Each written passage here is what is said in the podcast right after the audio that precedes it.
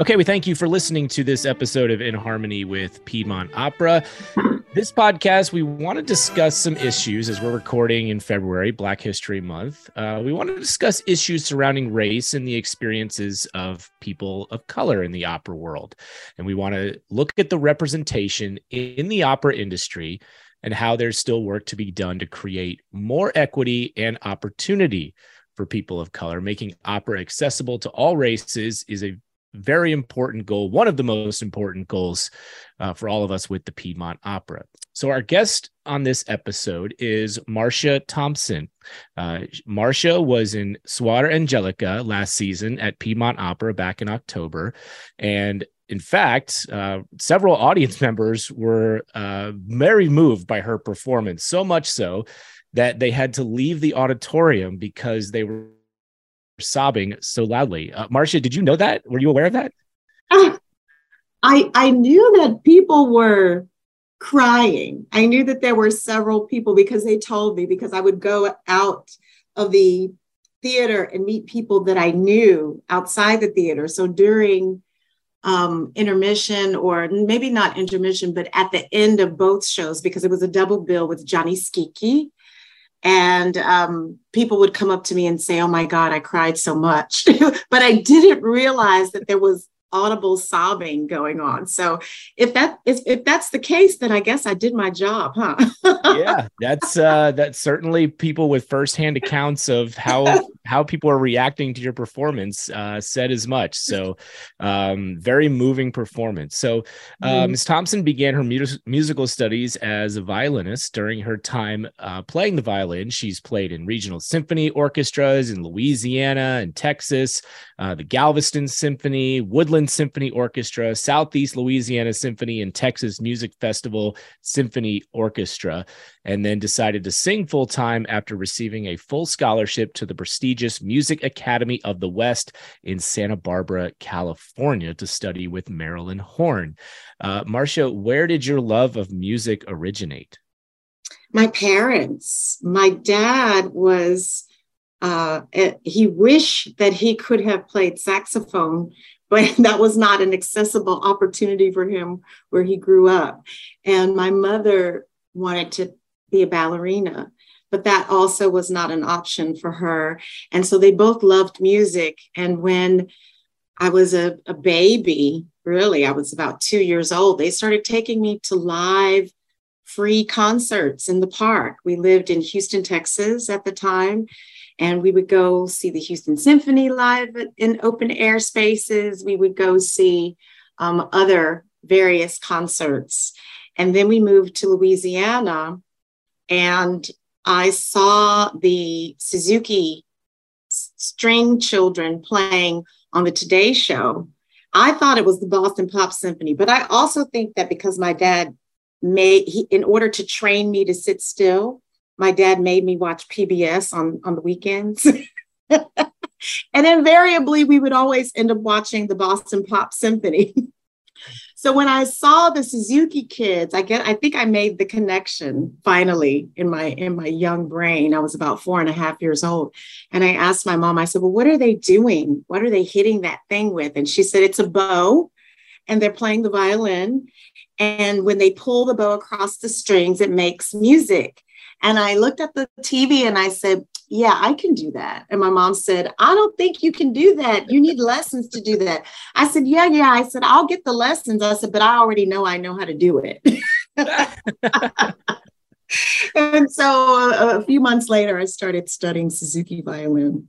So, so yeah, that was going to be my next question is what drew you to that particular instrument? And it, it mm-hmm. just, you, you saw it being played and you, and you, uh, you saw the movement and you heard the sound and you said, mm-hmm. I really like that. Yep, I liked it.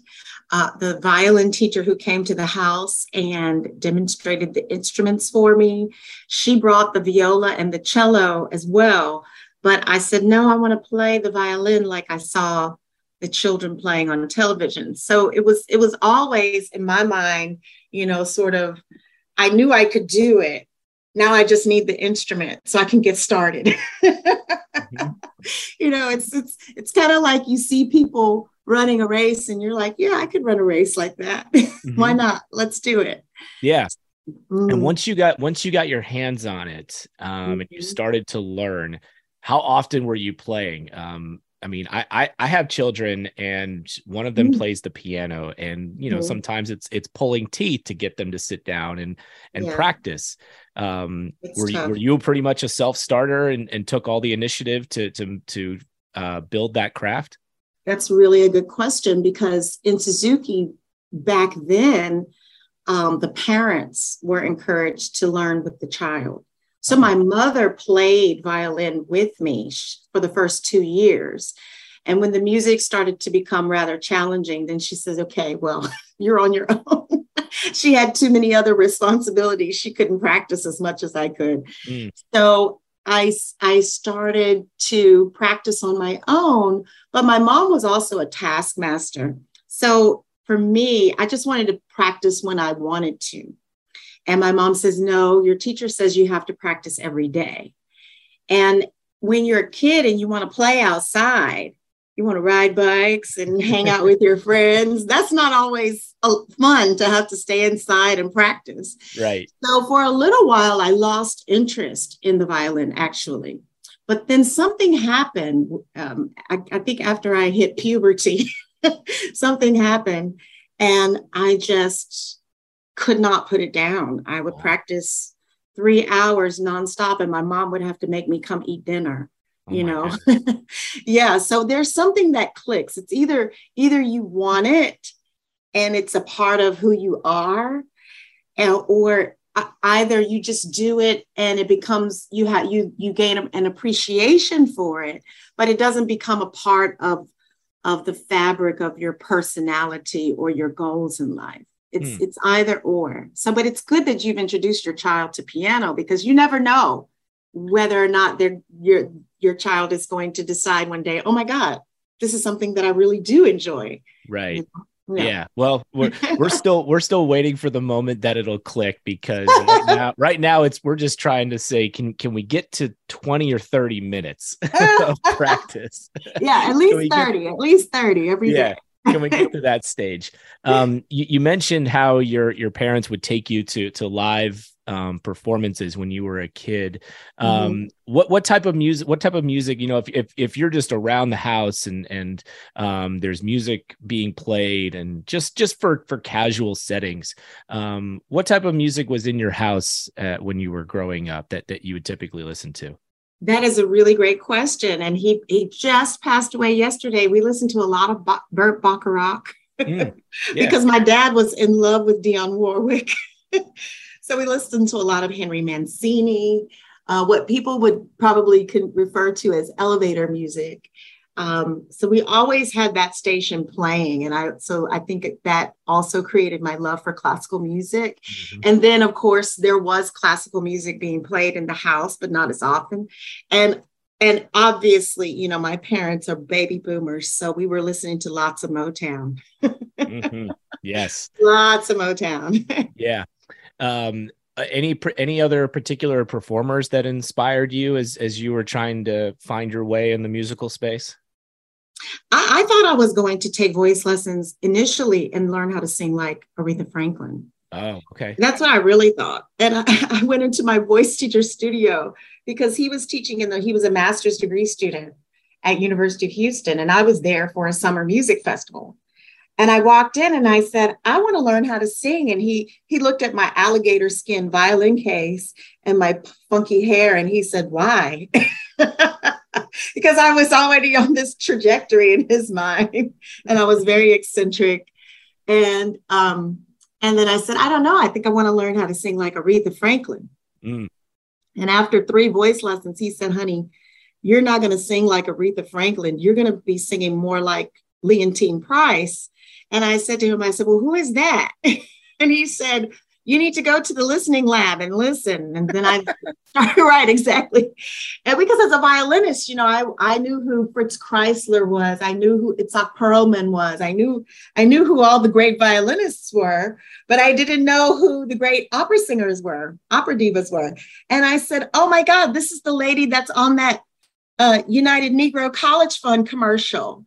when I first started listening to her because you remember she, she had this beautiful commercial on television. And I said, Oh, this is that lady from that commercial on TV. And I started to, I began listening to Leontyne Price.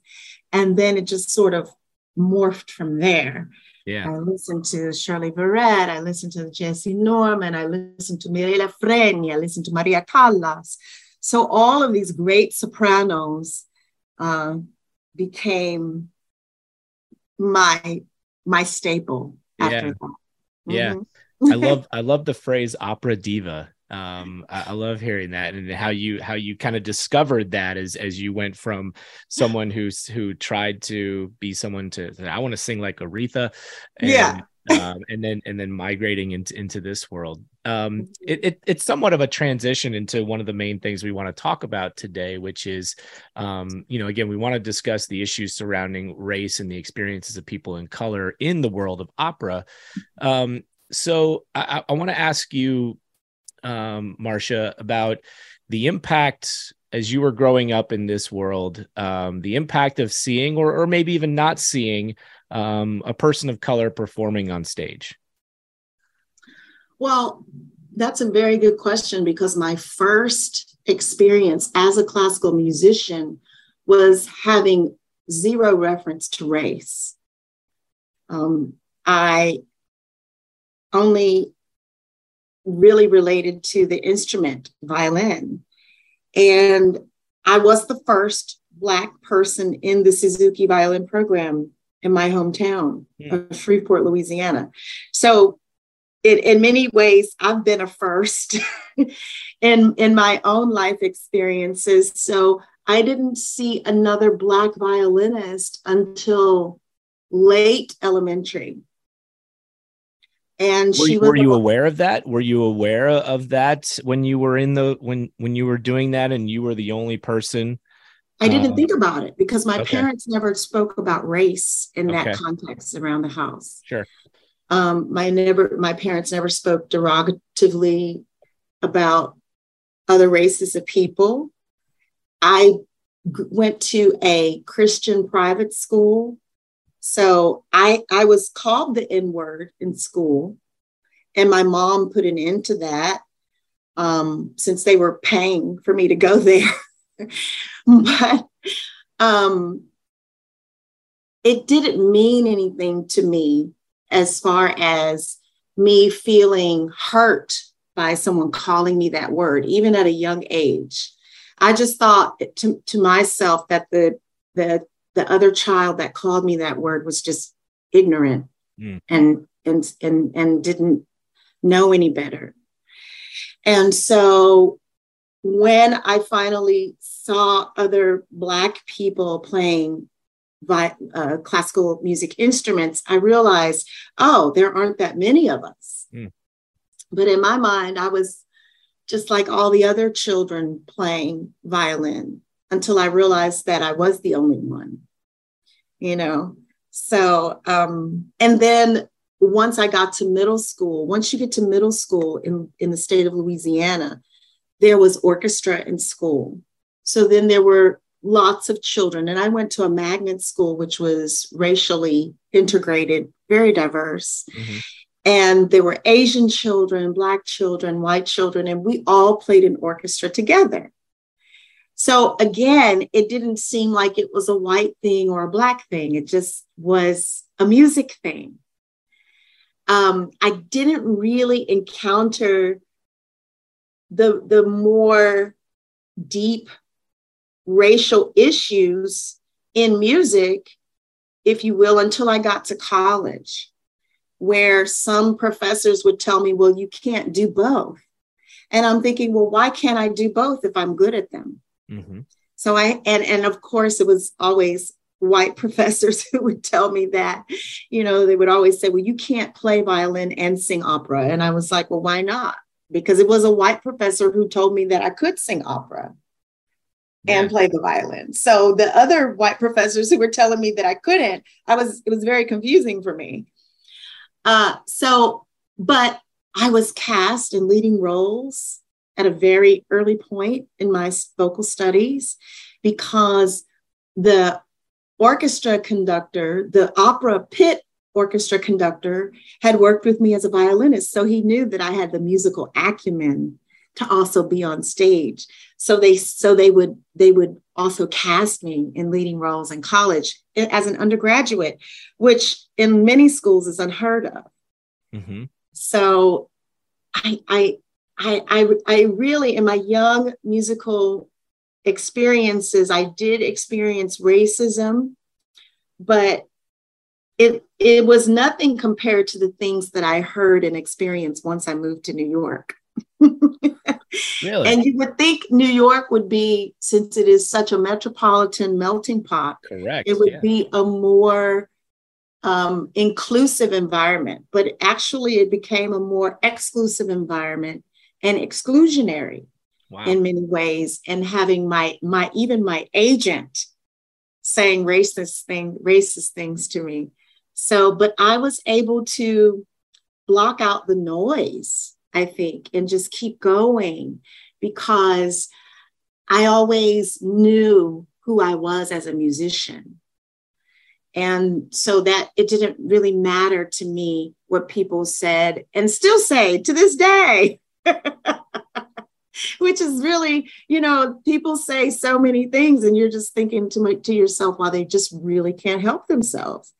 So you just, you know, you learn how to have feathers like a duck and let it roll off of your back.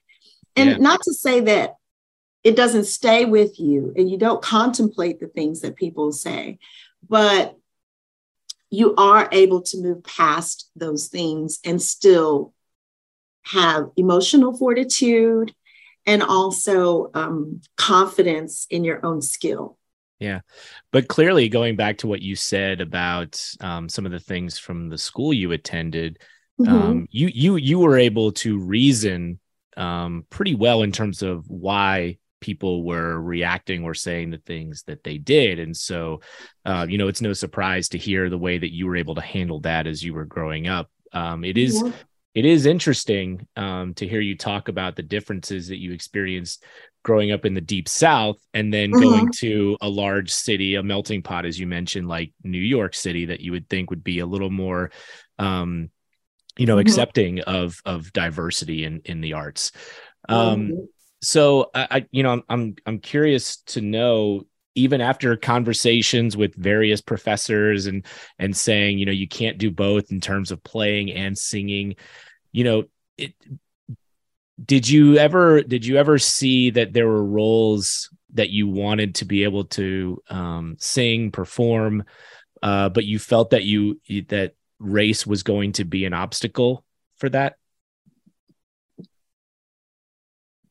Um, yes, because as um, a lyric spinto soprano, in many, many opera houses, Black women were not hired to sing lyric ingenue roles until recently.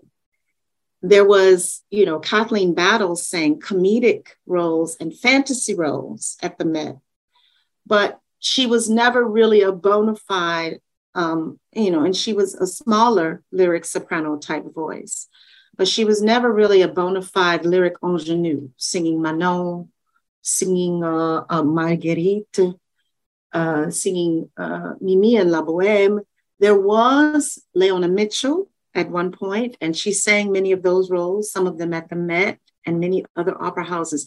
But, but in general, once you leave the 1980s, there, there were there was sort of um there was something that happened in the 80s.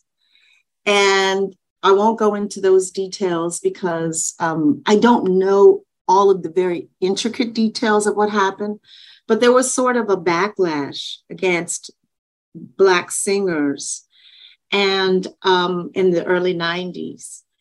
And that's really when affirmative action, if you will, in the opera industry ended. And so, yes, there were still some Black singers being hired in heroic, heroine type roles. But in the in the romantic leading roles, which are the roles that prepare you to sing the heroic roles, those were no longer available to us, especially tenors, Black tenors but it also happened to Black sopranos. So in, I would go into auditions for lyric ingenue roles. And, you know, the lyric ingenue is the damsel in distress. So historically, even, you know, if you look at history in our country, the Black woman is never the one who's the damsel in distress who needs to be saved. so in opera, that kind of played out. And um, and so I wasn't hired for those roles, which were the training ground for the roles that I now sing. Mm-hmm.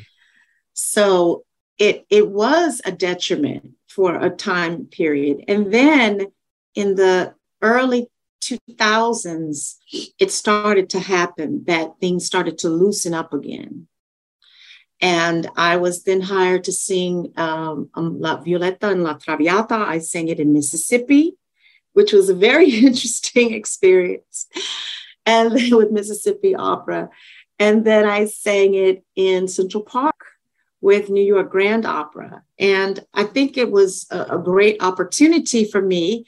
But then the recession happened right after that. Mm-hmm. And so with the recession, there are always cutbacks.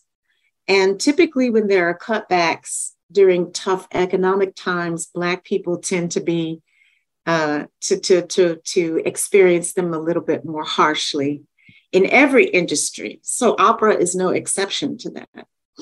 So that also was a um, an interesting time to be an opera singer and and not be hired in your repertoire.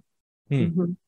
So w- would you say then that opera has become more inclusive? Would would you do you do you feel that way?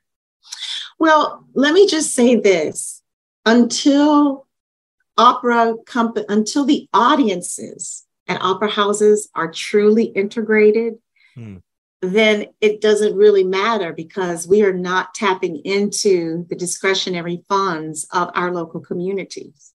So if you look in, in, in an opera audience and you see mostly um, elderly white faces, that's not a good thing.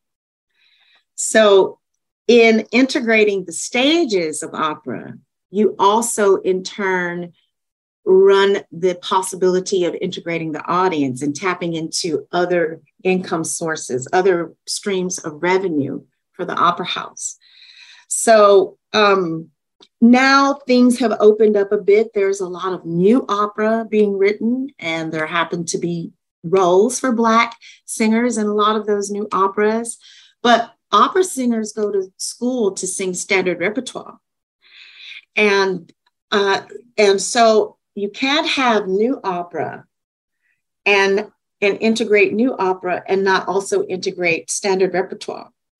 And that's what was so beautiful about the Suor Angelica that we did at Piedmont Opera, because I, I, I um, uh, Maestro James Allbritten had the foresight. He and uh, Steven LaCosse decided to cast me as Suor Angelica because we had worked on an Aida in Colorado Springs together. Mm. And I ended up being the only Black woman on stage, but also singing the leading role. And the women in the cast that they had singing the other nun roles were just incredible individuals because it was still the middle of the pandemic. and, and if I got sick and couldn't sing my role, then you know the, the, whole thing would not have that wouldn't have been what they the the the original plan. Right. And all of my sisters i will say my sisters because we did become sisters for a period of time right? We were nuns in the show so we were sisters in the show. And we also were sisters in our commitment to keep each other healthy. And um, wearing masks at every rehearsal and it, making sure that we kept our kept our pods outside of our rehearsal space very small so that we mm-hmm. could all stay healthy. I mean it was really a beautiful experience. And um, that those are the experiences in opera for me that transcend race. And that's why it's important for us to all work together to integrate our art form, to fully integrate our art form, because we, in my opinion, we are a beacon of hope with regard to that. Mm-hmm. And so, um, you know, I just really had an, a spectacular experience when I was in Winston Salem for that show. That is that is great to hear, um, and to hear that you all took such great care of one another and worked so hard to take great mm-hmm. care of one another because you realize the importance of yes of of of being able to do the show the way that you wanted to. Mm-hmm. Um, what what role do you feel opera companies should have in in in making the art form more inclusive?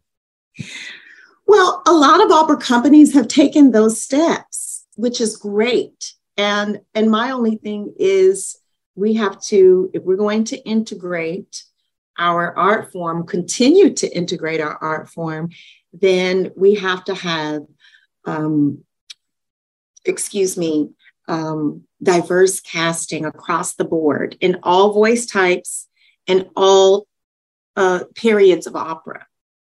And that's just the way that it has to be if we want to continue to thrive and survive. The, the second thing we have to do is go into companies like Boeing, Goldman Sachs, uh, IBM, and do lunch and learns for the people who have discretionary money mm. to afford tickets to the opera. Mm-hmm. You know, education and outreach is great because we want to inform and educate children, but we need the people in our communities who have discretionary funds for tickets to also participate in the audience and in sharing this art form with us.